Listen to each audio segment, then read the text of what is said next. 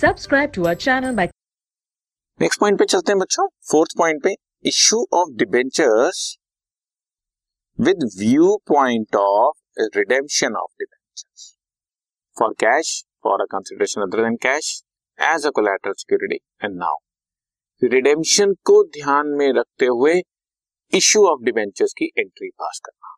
Entry हम issue of debentures की ही करेंगे।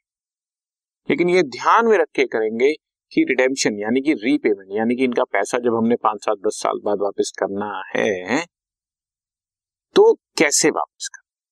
प्रीमियम पे वापस करना है या पार पे वापस करना है, वो चीज़ को ध्यान में रखते हुए आज एंट्री पास जैसे इसके कई केसेस बनते हैं, जैसे issued and redeemable issued at par और दस साल बाद या पाँच साल बाद रिडीमेबल भी at par issued at discount but redeemable par issued premium but redeemable at par ऐसे issued at par redeemable at premium issued at discount redeemable at premium issued at premium redeemable at तुम ध्यान से देखो तो redeemable या तो at par है, या रिडीमेबल एट प्रीमियम है। यानी कि पैसा या तो मैं पार पे वापस करूँगा या प्रीमियम पे वापस करूँगा।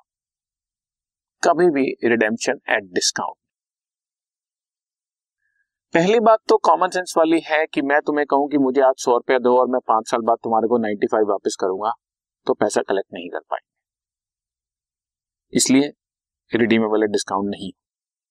बट मान लो कंपनी की पॉलिसी बहुत अच्छी है कंपनी इंटरेस्ट ऑलरेडी बहुत ज़्यादा दे रही है और डिवेंचर होल्डर सोचता है, कोई बात नहीं यार, ये पाँच रुपए वहाँ से कवर हो जाएँगे।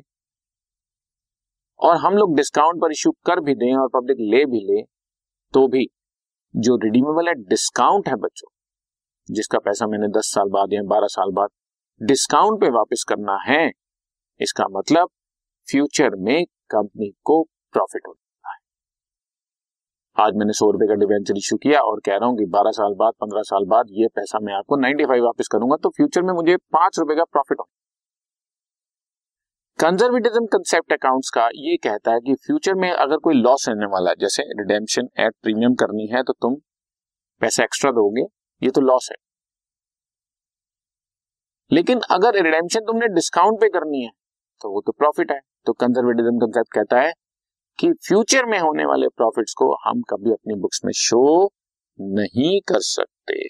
फ्यूचर में होने वाले प्रॉफिट्स को हम अपनी बुक्स में प्रॉफिट शो नहीं कर सकते। इसलिए जो रिडीमेबल एट डिस्काउंट होगा, उसको रिडीमेबल एट पार ही मानना पड़ेगा। क्योंकि प्रॉफिट तो शो कर ही नहीं सकते तो हम सो वाला सो में मानेंगे। तो रिडीमेबल एट डिस्काउंट अगर आ भी जाए तो आपने उसकी एंट्री रिडीमेबल एट पार की तरह से ही करनी है।